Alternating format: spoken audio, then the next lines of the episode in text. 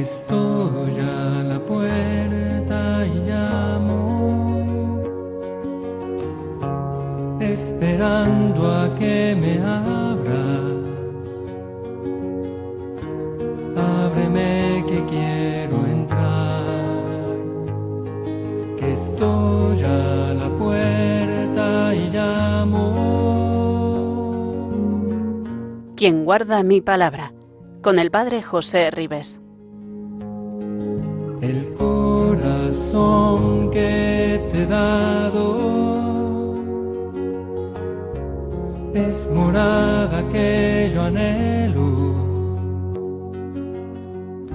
pero es tan digno y sagrado. Buenas tardes, un saludo cariñoso a todos los oyentes de Radio María. Les saluda el Padre José Ribes, párroco de Massamagrey y diócesis de Valencia. Encantado de estar con ustedes un, día más para ir reflexionando sobre el origen, la formación y el desarrollo de los evangelios. En la charla anterior hablábamos de aquellos materiales que existieron antes de la composición de los evangelios, así que también decíamos la decisiva importancia que tuvieron los evangelistas que realizaron una gran labor integrando aquellas tradiciones que ellos conocían y que incorporaron a sus escritos, y que en muchos casos los formularon según su interés teológico, según su acento propio. Antes de adentrarnos en el Evangelio de Marcos, hemos de mencionar algo que no es una mera casualidad ni es fruto del azar. Nos referimos a la relación que hubo entre los distintos evangelios en el momento de su composición.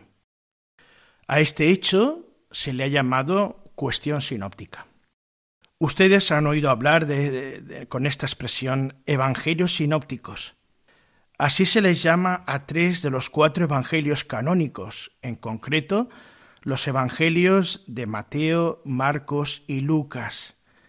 Y se refiere a estos tres evangelios en razón de la afinidad y de las semejanzas que existen en ellos en cuanto al orden de la narración y en cuanto a su contenido.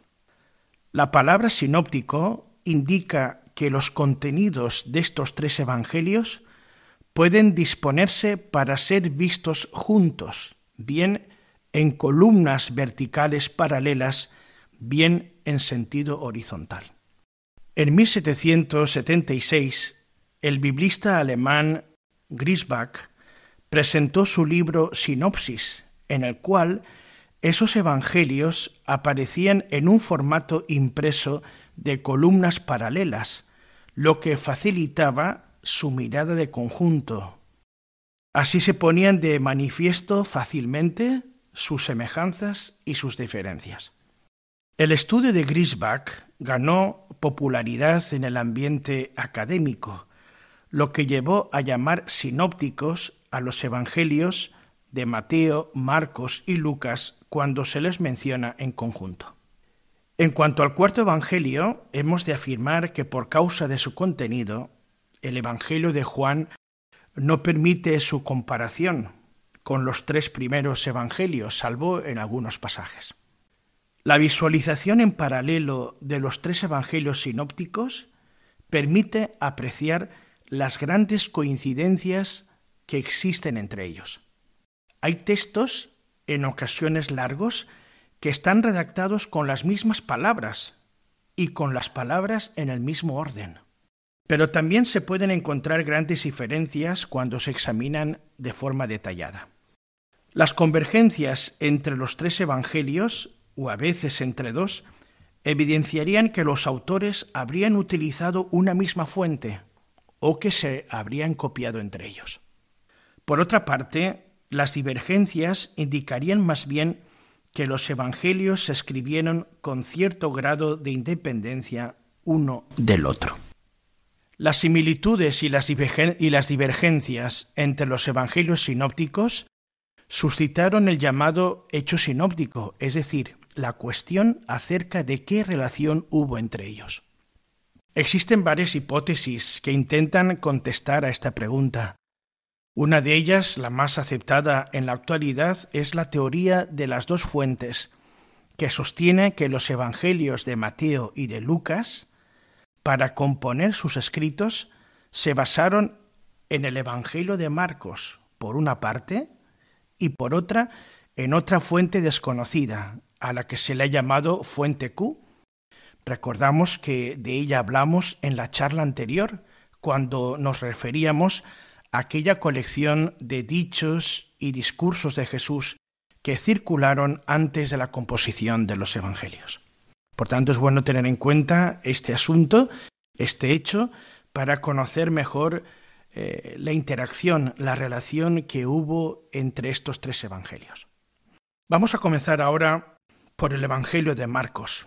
Como un aspecto introductorio, vamos a decir que en los primeros siglos el Evangelio de Marcos no gozó de la misma estima que los demás. Los otros tres se difundieron, es decir, el Evangelio de Mateo, de Lucas y de Juan, se difundieron y se leyeron más que el de Marcos, por diversas razones. Comparado con los Evangelios de Mateo y de Lucas, el de Marcos daba la sensación como si estuviera incompleto, y como aquellos habían incluido la mayoría de los episodios narrados por Marcos, se difundió la idea de que éste era un resumen de los otros dos. Por otro lado, por otro lado, en la iglesia primitiva siempre gozaron de mayor estima aquellos evangelios que estaban vinculados directamente a un apóstol, como es el de Mateo y Juan. Por eso Marcos, lo mismo que Lucas, solo vinculado a los apóstoles de manera indirecta, como discípulos, parece que, parece que en un principio fueron menos apreciados. Esta valoración tradicional del Evangelio de Marcos, dándole como una importancia menor, contrasta, sin embargo, con el lugar de preferencia que el Evangelio de Marcos ha ido ocupando en la investigación moderna sobre los Evangelios. Cuando hace más de dos siglos comenzaron a estudiarse, como hemos dicho, las relaciones entre los evangelios sinópticos y se fue abriendo paso la convicción de que éste, el Evangelio de Marcos, era el más antiguo, es cuando este hecho despertó un gran interés por él. Al comienzo del siglo pasado se descubrió también que su aportación teológica era notable, pues su autor no era un mero recopilador de tradiciones anteriores a él, sino que este autor era un verdadero autor que tenía su propia visión de Jesús. Habría sido alguien con la habilidad necesaria para componer un relato seguido, ordenado, a partir de tradiciones que había conocido, que circulaban de manera independiente, pero que él la supo reunir y la supo ordenar y crear así el primer Evangelio. El conocimiento de este Evangelio reviste de gran interés, no sólo por ser el primero que ha llegado hasta nosotros sobre Jesús, sino porque también este Evangelio influyó en la composición de los otros. En el caso de Mateo y de Lucas, el Evangelio de Marcos influyó de manera muy directa, porque tanto Mateo como Lucas lo utilizaron como fuente principal de sus evangelios. Esta prioridad de Marcos es la razón por la cual debemos verlo en primer lugar. El Evangelio de Marcos depende de tradiciones anteriores que su autor seleccionó, ordenó y relaboró. Como ya dijimos, si os acordáis en la charla anterior, el autor del Evangelio de Marcos conoció e incorporó a su obra, por ejemplo, ¿os acordáis que decíamos que él incorporó a su Evangelio un relato primitivo de la pasión que él conoció y que incorporó a su obra y que lo podemos ver en los capítulos 14, 15 y 16 de este Evangelio. También el autor conocía y empleó alguna colección de milagros anteriores a él, a su composición del Evangelio, o controversias o parábolas.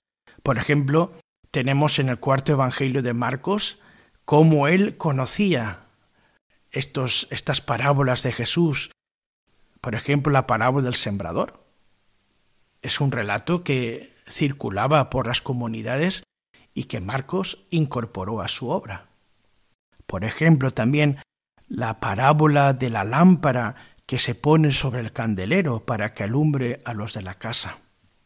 O también la parábola del granito de mostaza, que siendo pequeña, la semilla puede convertirse en un árbol tan grande que hasta los pájaros pueden anidar en él. Por tanto, cuando Marcos comienza a escribir, cuenta con mucho material, tanto oral como escrito. La cuestión era organizarlo. Por entonces ya estaba difundida la idea de que la actividad pública de Jesús comenzó después de ser bautizado por Juan en el Jordán. Y el final era claro, la muerte y la resurrección. ¿Cómo hablar de este tiempo intermedio? En las comunidades cristianas ya se sabía que la actividad pública de Jesús ya tenían noticia y lo sabían porque se comentaba cómo la actividad pública de Jesús comenzó después de ser bautizado por Juan en el río Jordán y que el final de Jesús está en su muerte y en su resurrección. Estos son los dos momentos, uno que abre y otro que cierra. Pero ¿qué decir en ese tiempo intermedio, entre un acontecimiento y el otro? Aquí radica el gran mérito de Marcos, que se esforzó por construir un relato seguido, situando milagros y enseñanzas. Por tanto, entre esos dos momentos, uno que abre y otro que cierra sobre Jesús, el evangelista Marcos supo introducir de manera ordenada, elaborar y relaborar todo aquel material que él conoció y que supo estructurarlo dentro de su obra. Por tanto, hemos de decir que el Evangelio de Marcos es una verdadera obra literaria, porque no sólo asumió dichos o tradiciones anteriores a él, sino que los incorporó y los dispuso de manera que creó a partir de ellas un verdadero relato de la vida pública de Jesús. Por lo tanto, tenemos al autor de este Evangelio como un verdadero redactor fiel de todo lo que él ha recibido y a la vez un narrador creativo que supo componer una obra nueva. Ambos aspectos son necesarios señalar para comprender este Evangelio en toda su riqueza. Ya nos mm, podemos mm, introducir un tema importante también que nos podemos preguntar, ¿y quién es el autor? ¿Quién es realmente este Marcos? ¿Quién es el autor de este Evangelio? Es verdad que el autor de esta profunda obra teológica, dentro de su brevedad y sencillez, no nos descubre en ningún momento su identidad. No obstante, ya la tradición más antigua lo identificó con Marcos, que está en estrecha relación con los apóstoles Pedro y Pablo, y que es un buen conocedor de los principales centros de irradiación del cristianismo primitivo. Marcos, natural de Jerusalén, su madre se llamaba María, en cuya casa se reunía la comunidad cristiana de esa ciudad.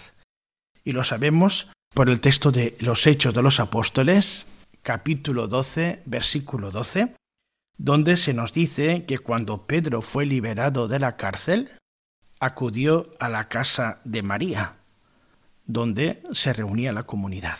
Así dice Hechos de los Apóstoles 12:12. Dándose cuenta de su situación con claridad, Pedro se dirigió a casa de María, la madre de Juan, por sobrenombre Marcos, donde habían muchos reunidos en oración. Tanto, ya tenemos ahí un primer detalle ¿eh? de quién es Marcos. También sabemos por el libro de los Hechos de los Apóstoles que era sobrino de Bernabé, al que acompañó junto con Pablo desde Jerusalén a Antioquía. Sabemos de, de, Marcos, por el libro de los Hechos de los Apóstoles, que durante el primer viaje misionero de Bernabé y Pablo los acompañó en un primer momento, pero luego volvió a Jerusalén, lo que provocó una fuerte discusión entre Pablo y Bernabé. Lo sabemos por el capítulo 15 del libro de los Hechos de los Apóstoles, desde los versículos 34 al 41. Sin embargo, años más tarde, vemos a Marcos que está con Pablo durante la cautividad en Roma. Así lo dice la carta a los colosenses. Os saluda Aristarco, que está preso conmigo, y Marcos, el primo de Bernabé. Ya tenéis instrucciones sobre él. En caso de que vaya a visitaros, recibidlo. Colosenses 4:10. También tenemos otro dato referido a Marcos en la carta a Filemón 1:24, donde dice Pablo: Te saludan Epafras, compañero de prisión por Cristo Jesús, y también Marcos, Aristarco, Demas y Lucas, mis colaboradores. Y también tenemos otra referencia a Marcos en la segunda carta a Timoteo 4:11, cuando dice, Toma a Marcos y tráelo contigo, pues me es útil para el ministerio. Por los datos anteriores, nadie se habría animado a atribuirlo el Evangelio. Pero en la primera carta de Pedro, el autor lo llama Hijo mío. Primera de Pedro 5:13. Los antiguos convencidos de que la carta la escribió el apóstol, ven aquí la prueba de que Marcos habría sido compañero e intérprete de Pedro, y basándose en su enseñanza, habría escrito el Evangelio que se le atribuye. El testimonio más antiguo procede de Papías y se remonta al año 140 aproximadamente. Papías, obispo de Hierápolis, se refiere a este Evangelio en su obra Exégesis de los oráculos de Jesús, en unos fragmentos que se recogen en la obra Historia eclesiástica de Eusebio de Cesarea, escrita en el siglo IV y que dice lo siguiente. Marcos, intérprete que fue de Pedro, pues puso cuidadosamente por escrito, aunque no con orden, cuanto recordaba de lo que el Señor había dicho y hecho. Porque él, es decir, porque Marcos no había oído al Señor ni lo había seguido, sino como dije, a Pedro más tarde, el cual impartía sus enseñanzas según las necesidades, y no como quien se hace una composición de las sentencias del Señor, pero de suerte que Marcos en nada se equivocó al escribir algunas cosas tal como las recordaba. Y es que puso toda su preocupación en una sola cosa, no descuidar nada de cuanto había oído, ni engañar en ello lo más mínimo. Por tanto, tenemos en la obra eclesiástica de Eusebio de Cesarea la referencia a que Marcos, que estuvo con Pedro, fue el gran oyente del apóstol y que recibió de él toda una información, toda una tradición que después compuso en su Evangelio.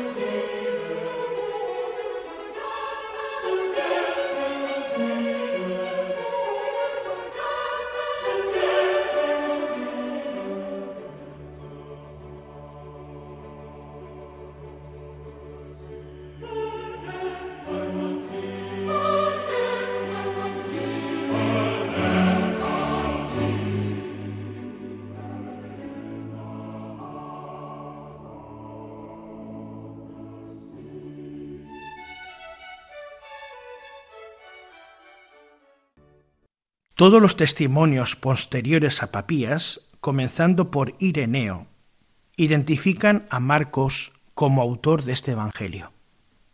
Así, en su obra Tratado contra los herejes, afirma San Ireneo, tras la muerte, se está refiriendo a la muerte de Pablo y de Pedro, Marcos, intérprete y discípulo de Pedro, recogió por escrito lo que Pedro había predicado.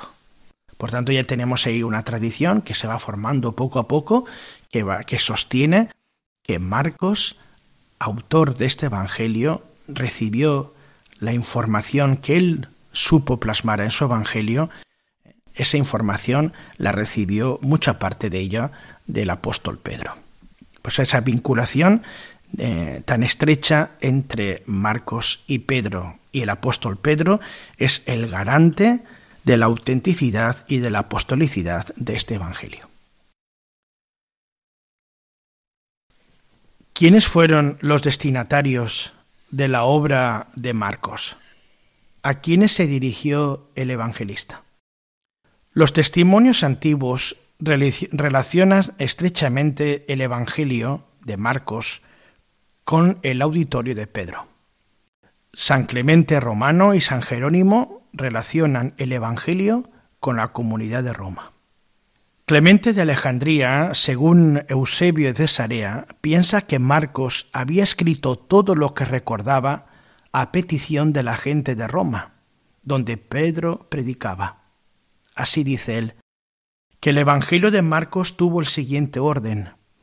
Hallándose Pedro en Roma, predicando públicamente la doctrina y explicando el Evangelio por el Espíritu, los que estaban presentes y eran muchos, exhortaron a Marcos, ya que le seguía desde hacía largo tiempo y se acordaba de lo que había dicho, le exhortaron a que lo pusiera por escrito.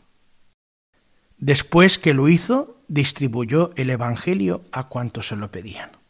Por su parte, Orígenes decía que Marcos había escrito el Evangelio por mandato de Pedro. El segundo, dice, fue el Evangelio de Marcos, quien lo hizo como Pedro se lo había indicado. Todos estos testimonios están recogidos en la obra que antes hemos hecho referencia de Eusebio de Cesarea llamada Historia Eclesiástica. Analizando el Evangelio, se advierte que entre los destinatarios, parte de ellos debían ser de origen pagano, por los siguientes argumentos. El autor del Evangelio, cuando usa vocablos arameos, los traduce.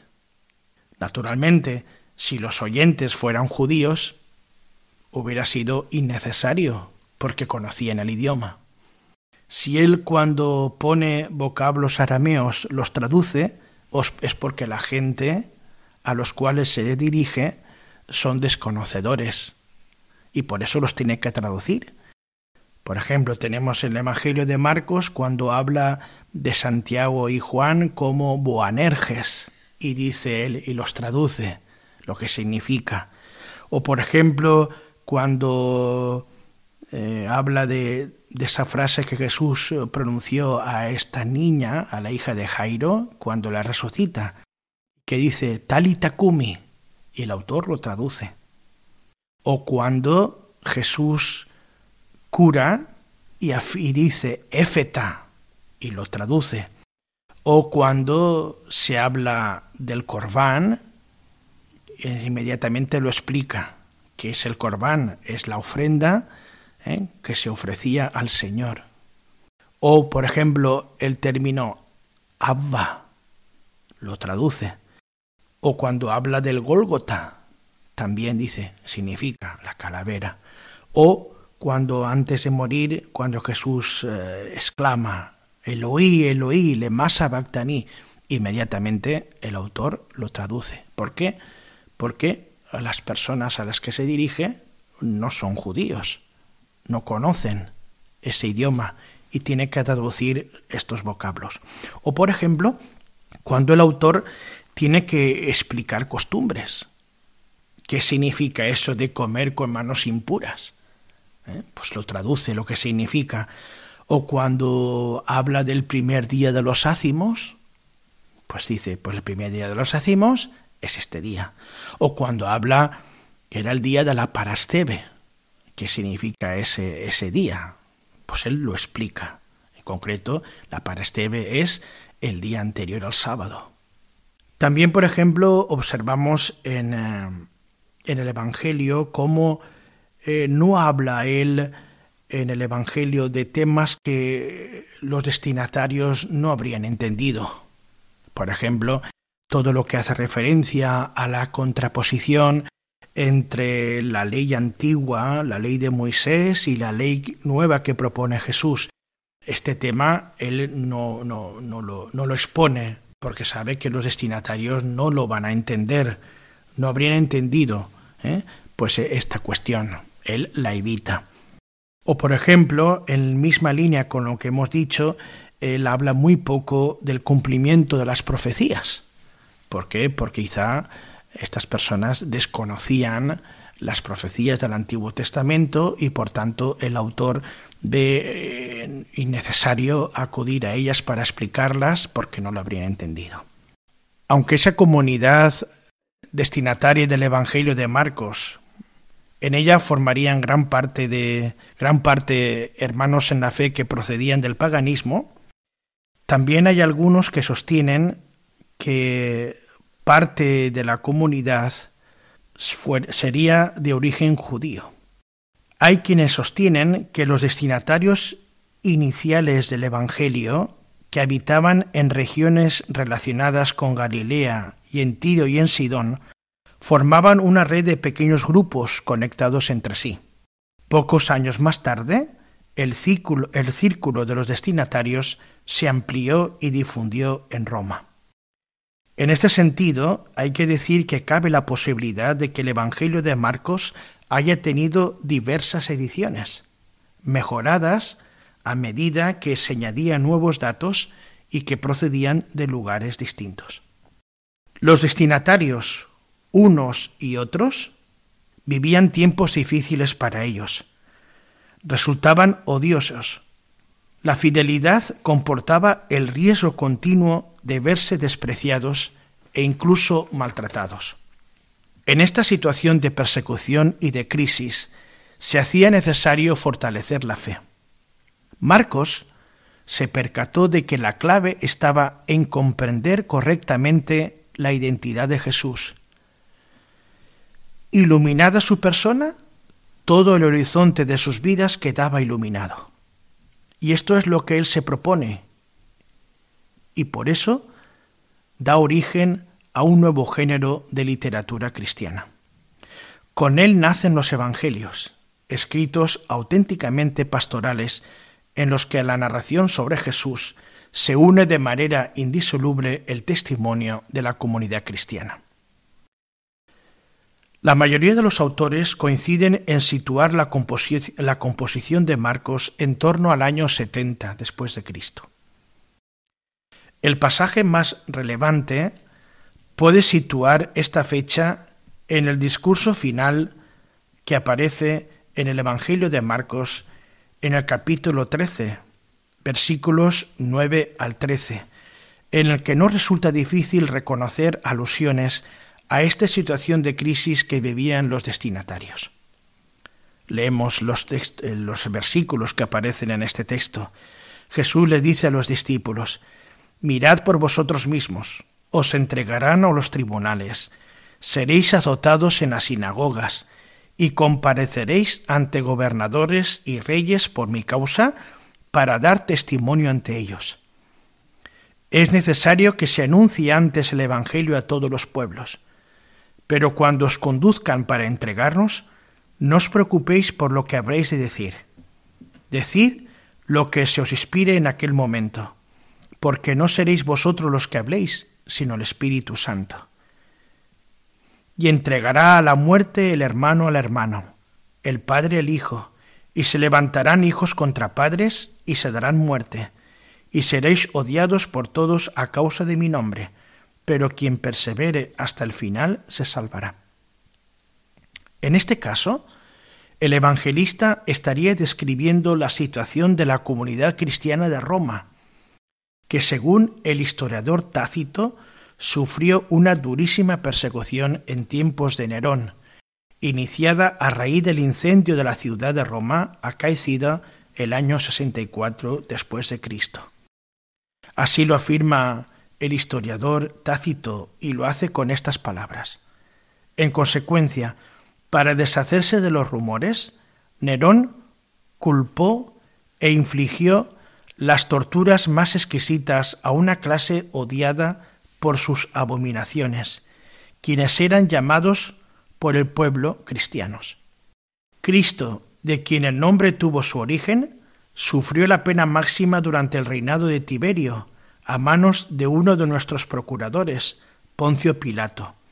Y la superstición muy maliciosa de este modo sofocada por el momento, de nuevo estalló no solamente en Judea, la primera fuente del mal, sino incluso en Roma, donde todas las cosas espantosas y vergonzosas de todas partes del mundo confluyen y se popularizan.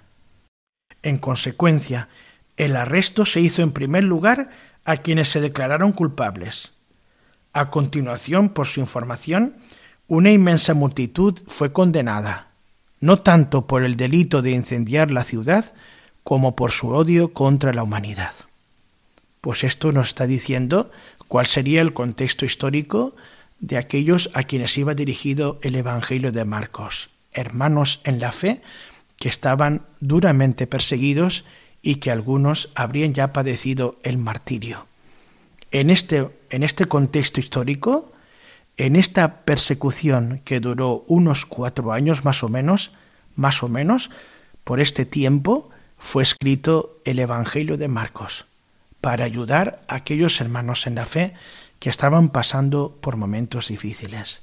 Luego ya hemos hablado de quién pudo ser, eh, el autor, quién es el autor. También hemos hecho referencia al momento de la composición del Evangelio, a los destinatarios del mismo y al contexto histórico que estaban viviendo aquellos hermanos. Vamos a ver ahora la estructura del Evangelio. Cuando nosotros acudimos al Evangelio, vemos que es un relato ordenado, estructurado, con un interés teológico en concreto. Y observamos que el principio fundamental que da unidad y que organiza todo el Evangelio de Marcos es de carácter teológico. Y es la revelación de la identidad de Jesús. Tal y como aparece en la primera frase, el evangelista se propone mostrar de una manera progresiva que Jesús es realmente el Mesías esperado. Y en contra de las esperanzas del momento, es un Mesías sufriente. Un Mesías sufriente sustentado sobre su condición divina. A lo largo del comentario que vamos a hacer sobre el Evangelio de Marcos, iremos viendo los diversos pasos que el evangelista va dando en el intento de mostrar con claridad su pensamiento. Gráficamente presentamos ahora esta estructura armoniosa del Evangelio. Si pudiéramos comparar el Evangelio de Marcos ¿eh? a un rollo o pergamino, si pudiéramos coger el Evangelio de Marcos y desenrollarlo como si fuera un pergamino, Dicho pergamino, si se doblara, encontraríamos la siguiente estructura. El pergamino doblado, en la mitad encontraríamos una frase, que es la respuesta de Pedro. Cuando Jesús le pregunta, ¿y vosotros quién decís que soy yo? Pues en el centro mismo de la obra de Marcos, si, si hiciéramos el Evangelio como un pergamino y lo abriéramos totalmente, si lo dobláramos, en el centro mismo del pergamino encontraríamos la frase de, la frase de Pedro, tú eres el Mesías. Luego ahí tenemos esa frase de Pedro, tú eres el Mesías, ahí tenemos que ese es el centro de todo el Evangelio de Marcos. Y en ese pergamino desenrollado totalmente, encontraríamos a ambos lados las siguientes afirmaciones. Dicho pergamino se abriría con la primera frase del Evangelio. Comienza el Evangelio de Jesús, Mesías, Hijo de Dios. Esa sería la primera frase del, del Evangelio, la primera frase del pergamino. En la mitad encontraríamos la afirmación de Pedro, tú eres el Mesías. Y por último, la última parte del pergamino, encontraríamos hacia el final esta otra frase, pero ya no en boca de Pedro, sino de una persona que, que no es creyente, que es el centurión, el cual, al ver morir a Jesús, afirma, verdaderamente este hombre era hijo de Dios. Por lo tanto, tenemos la, eh, eh, eh, la atención del evangelista está en, en, mostrarnos a Jesús como el Mesías esperado e Hijo de Dios. Y lo tenemos en la misma estructura de su obra. Por tanto, estas tres frases son las que nos sirven de guía para presentar la estructura de Marcos.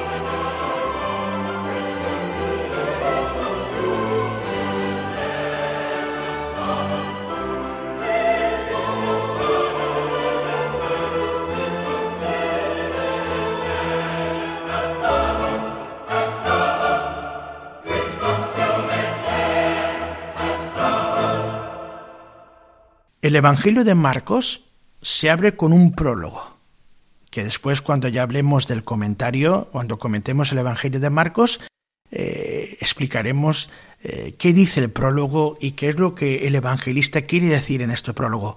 Pero tenemos ahí trece versículos que nos sirven de introducción, de prólogo a la obra. Hay una primera parte del Evangelio de Marcos que es desde Marcos 1.14 al 8.30, que es la revelación de Jesús. Jesús se da a conocer.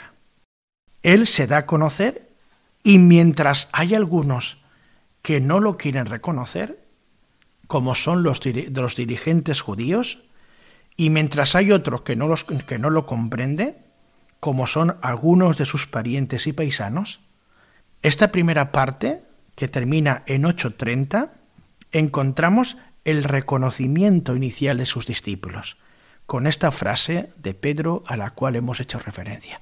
Por tanto, después de un prólogo inicial, hay una primera parte en el Evangelio donde aparece la revelación de Jesús.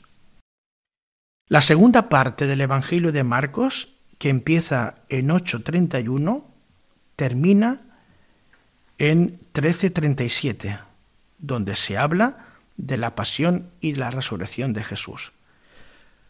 Por tanto, si la primera parte ha sido una revelación de Jesús como Mesías, en la segunda parte, que va de Marcos 8:31 a Marcos 13:37, aparece la revelación de Jesús como Mesías sufriente, como un Mesías que va a padecer, que va a sufrir y de esa manera va a, llevar a cumplimiento las grandes promesas de Dios, la salvación de Dios. Y el Evangelio de Marcos termina con un apéndice canónico, que después lo explicaremos cuando llegue el momento, que fue añadido mm, posteriormente a la obra eh, que, el evangelista había compuesto y que es, Marcos 16, 9 al 20. Por tanto, ahí tenemos la estructura del Evangelio de Marcos. ¿Cuál es el contenido del Evangelio? ¿Qué es lo que el evangelista quiere exponernos antes de entrar ya al comentario eh, detallado de su Evangelio. Primera parte, en primer lugar, el primer gran contenido del Evangelio de Marcos es responder, ¿quién es Jesús? ¿Quién es Jesús? El carácter revelador de las dos partes del Evangelio a las que antes hemos hecho referencia, esas dos partes del Evangelio, sin contar el prólogo y el apéndice canónico, las dos partes de las que hemos hablado antes, y de sus finales respectivos, que son la confesión de Pedro, tú eres el Mesías, y la confesión del centurión, verdaderamente este hombre era hijo de Dios, corrobora suficientemente que el tema central y dominante del Evangelio de Marcos es el de la identidad de Jesús. ¿Quién eres tú? Efectivamente, son muchos los que se han interesado por Jesús. La gente, Herodes, el sumo sacerdote, Pilato, el centurión, los discípulos. La respuesta parece que se hace esperar, pero termina siendo precisa y clara en la confesión de aquel centurión romano que le ve morir. Verdaderamente este hombre era hijo de Dios. Marcos 15:39. Para Marcos, el título Hijo de Dios se presentaba sin duda como el más adecuado para expresar tanto el origen de Jesús como su vinculación sin igual a Dios y su verdadera humanidad. A la hora de, exponernos quién es Jesús, encontramos en el Evangelio de Marcos algo que nos va a llamar mucho la atención. Es lo conocido como secreto mesiánico. Aparece en el Evangelio de Marcos. ¿Por qué esas repetidas órdenes de silencio sobre aquellos que parecen entrever el misterio? ¿Por qué estas palabras donde se nos dice que Jesús les mandó que no dijeran a nadie?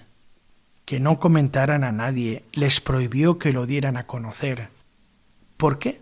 ¿Qué, qué, interés tiene el evangelista de destacar ese detalle? ¿Por qué esa demora en presentarnos a Jesús como el Hijo de Dios y por qué, repito, esas órdenes de silencio sobre aquellos que parecían entrever, ya comprender lo que estaba ocurriendo en la persona de Jesús? Por ejemplo, tenemos aquí en Marcos 3:12. Dice que los espíritus inmundos cuando lo veían se postraban ante él y gritaban, Tú eres el Hijo de Dios. Pero él les prohibía severamente que lo dieran a conocer. ¿eh? Ese detalle. Les prohibió que lo dieran a conocer. Tenemos en Marcos 7, 35, 36, cuando dice el autor, al momento se le abrieron los oídos, se le soltó la traba de la lengua y hablaba correctamente. Él les mandó que no lo dijeran a nadie. Tenemos otra vez, les mandó que no lo dijeran, pero cuando más se lo mandaba, con más insistencia lo proclamaban ellos. O después de la confesión de Pedro, cuando Pedro le dice, tú eres el Mesías, él les conminó a que no hablaran a nadie acerca de esto. Lo tenemos en Marcos 8, 29, 30. O después de la transfiguración, nos dice el evangelista en 9.9, cuando bajaban de la montaña, les ordenó que no contaran a nadie lo que habían visto hasta que el Hijo del Hombre resucitara de entre los muertos. ¿Por qué a la hora de presentarnos el misterio de Jesús, la identidad de Jesús, por qué el evangelista está insistiendo en este detalle que no es algo casual, sino que forma parte de manera intrínseca de su interés, de su acento. Él quiere destacar este detalle.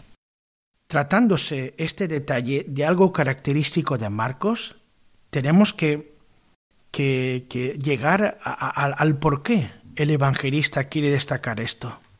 Y es que el evangelista es consciente de estar ante una realidad que jamás podrá ser convenientemente expresada en conceptos. Aunque conozcas bien a Jesús, o aunque conozcas a Jesús, siempre tendrás que ir conociéndolo mejor. Lo que has conocido de Él es poco por lo que te queda conocer de Él. Decir, siempre estará esa búsqueda, esa apertura, ese esfuerzo por comprenderlo mejor. Y quedarte en lo que has conocido solo no es suficiente. Quedarte reducido a lo que ya has conocido no es suficiente. Tienes que seguir, progresando. Por eso esa, esa insistencia en no decir ya, sino esperar a que el Hijo del Hombre resucite de entre los muertos, o les, o les combinó de momento a no decirlo a nadie. ¿Por qué? Porque es necesario seguir ese proceso de descubrimiento que se va dando de una manera paulatina, progresiva. Y quedarte reducido a lo que ya has conocido hasta el momento eh, es quedarte eh, muy corto a la hora de ir conociendo mejor a Jesús. Por eso ese secreto mesiánico eh, que destaca el evangelista. ¿Por qué? Porque el creyente nunca podrá dejar de plantearse, ¿tú quién eres? A medida que vas conociendo a Jesús, hay en ti un deseo de conocerlo más y mejor y suscitará en ti la misma pregunta. ¿Quién eres? Lo conoces, pero aún puedes conocerlo mejor. Por tanto, esto es eh, gran parte del contenido del Evangelio de, de Marcos, cuando habla de la identidad de Jesús. Hay otro tema importante en el Evangelio de Marcos, no solamente quién es Jesús, sino quién es el discípulo.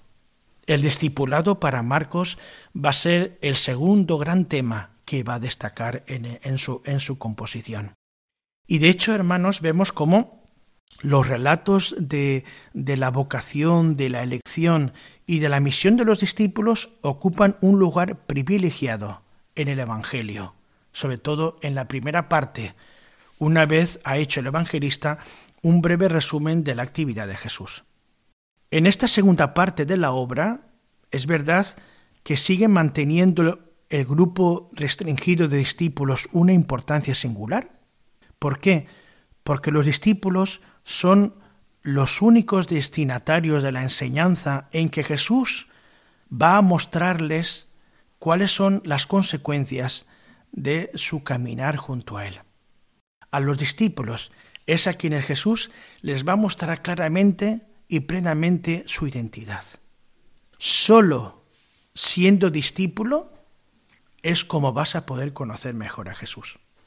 Por eso el evangelista va a, decirnos, va a narrarnos cómo los discípulos son los que le acompañan a lo largo de su ministerio, son los que están con él. Y a pesar de que en el último momento, cuando Jesús es prendido, cuando es apresado, lo van a abandonar. Sin embargo, ese abandono no va a ser la última palabra. Jesús va a buscarlos, va a reencontrarse de nuevo con ellos en Galilea y los va a llamar de nuevo para que vuelvan con él. ¿Por qué? Porque ese discipulado es requisito fundamental para conocerle. Los discípulos son, por lo tanto, ese constante punto de mira para el evangelista, constituyendo un grupo llamado y escogido por Jesús para conocerle y para transmitirle. Jesús los llama, como vemos en el, capítulo 3, versículo 13 y 14. Jesús les llama para estar con Él.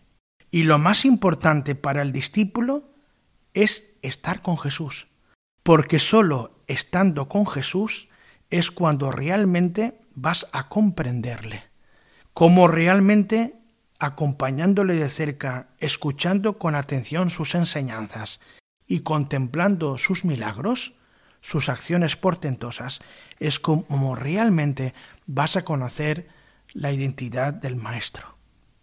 Y otro aspecto muy importante del discipulado, el discípulo no solo ha de estar con Jesús, sino ha de permanecer en Él.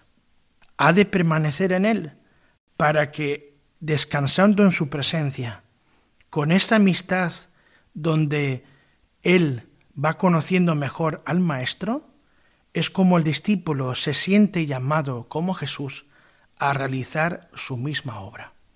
Por tanto, en el Evangelio de Marcos vamos a ver cómo, si es fundamental conocer mejor a Jesús, y de hecho ese es el interés del evangelista, mostrarnos la verdadera identidad de Jesús como Mesías sufriente Hijo de Dios, si es importante llegar a descubrir a Jesús, el evangelista, como segundo tema importante de su obra, nos va a decir cuál es el camino para conocerle de verdad, ser su discípulo, estar con él, conocerle a él, estar cerca de él y continuar su misma misión.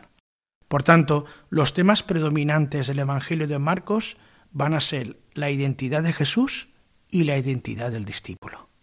Solamente desde ahí se puede llegar a un conocimiento pleno de la persona de Jesús y también de la misión del discípulo. Si quieres ponerte en contacto con nosotros, hacernos una pregunta o un comentario, puedes enviarnos un correo a quien guarda mi palabra arroba radiomaria.es y si quieres escuchar de nuevo el programa eh, puedes acudir al podcast de Radio María donde puedes escuchar en otro momento eh, la, la charla de hoy. Dentro de 15 días nos volveremos a encontrar. Un abrazo fraterno unidos a Cristo y a María. Buenas tardes.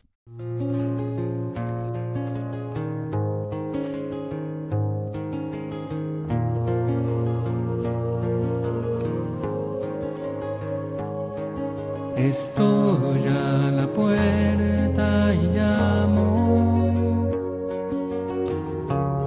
esperando a que me abras. Ábreme que quiero entrar, que estoy a la puerta y llamo. Quien guarda mi palabra, con el Padre José Ribes.